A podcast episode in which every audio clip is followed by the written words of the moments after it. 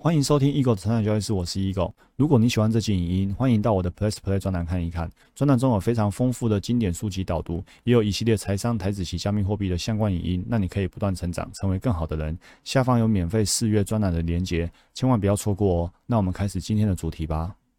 欢迎回到我们成长交易室，我是 Eagle。我们继续阅读呢《正念疗愈力》这本书。好，我们今天呢读第二十一章：与身体的症状合作，聆听身体的声音。卡巴金博士呢，在书里面告诉我们说，缓解各种症状，好是一个百亿美元的商机。哦，小则鼻痛，哦大则头痛、胃痛，甚至呢身体的任何症状。那发生这些症状之后呢，很多人都想要借由药物来缓解自己的不舒服的症状。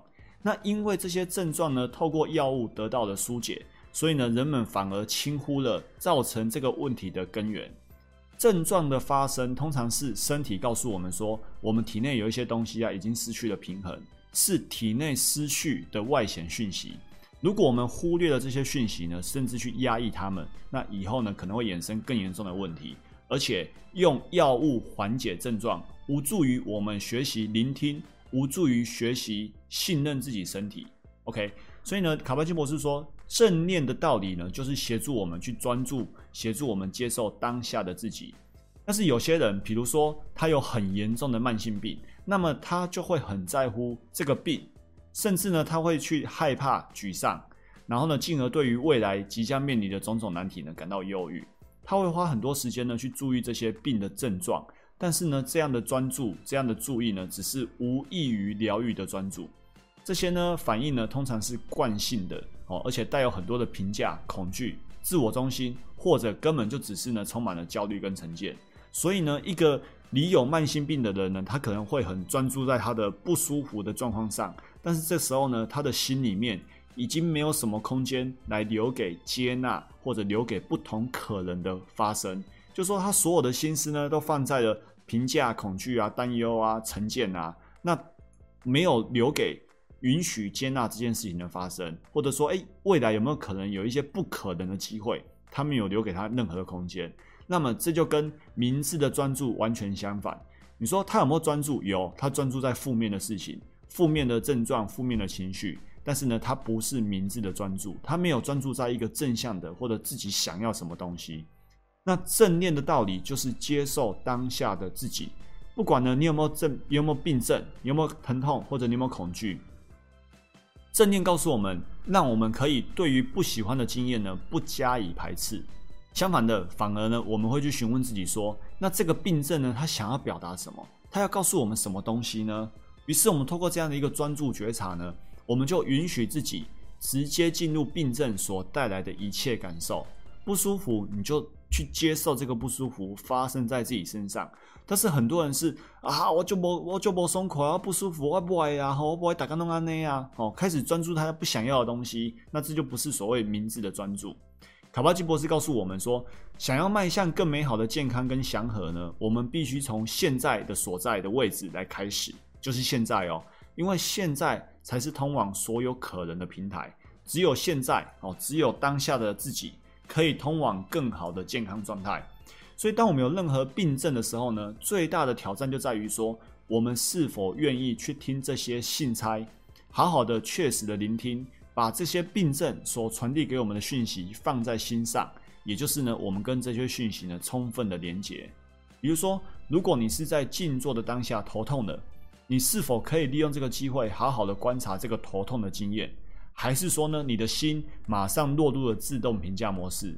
或者你可以采用明智的专注来观察这个头痛的你自己，不管你喜不喜欢症状，反正呢，在那个当下，它就是存在着。所以呢，当我们开始明智的专注的时候呢，会看到许多想法、感觉跟评价，会发现自己呢过往是如何排斥他们的。你开始会明白呢，头痛是头痛，但是你并不等于你的头痛。所以过往我们都会说我有头痛。但是呢，透过正念的觉察，好，第三人称的抽离，记不记得我们总是说抽离着想，哦，总是抽离着想。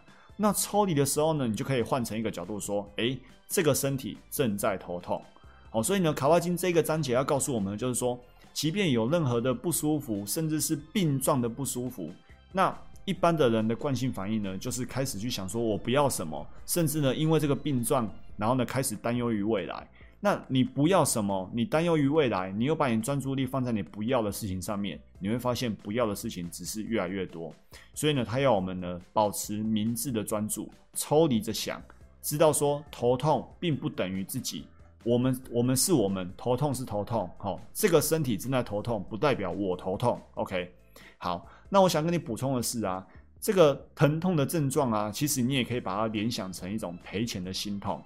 所以呢，今天你赔钱了，你是惯性的害怕亏损、逃避亏损，甚至你根本无视于亏损带给你的信号，你没有跟这个亏损的信号做一个连接，然后你就还是照自己的惯性反应去做，于是又不断的亏损。你是这样的状状况吗？还是说你已经有明智的专注去觉察到亏损所带给你的讯息是什么？亏损告诉我们什么？亏损就是告诉我们说，你这个策略可能有问题哦。或许是正确的亏损，或许是根本就不应该的亏损。那你就要去觉察说，这个亏损到底带给我们什么讯息？是正期望值之下必有的亏损，还是策略根本就只是一个负期望值的策略？所以呢，一定是我们哪里失衡了，才会导致呢负期望值的不断发生。所以呢，你要去改变自己的亏损，你要转亏为盈的关键呢，其实关键就是你要去聆听市场的声音，你要去顺势而为。比如说，今天趋势告诉你说我正在跌，结果你却一直疯狂的做多、乱做多，于是你亏损。所以呢，你要检讨，你有聆听市场的趋势的吗？你有觉察到自己亏损的吗？你是否做出明智的专注，以及呢，专注背后你有做正确的作为了吗？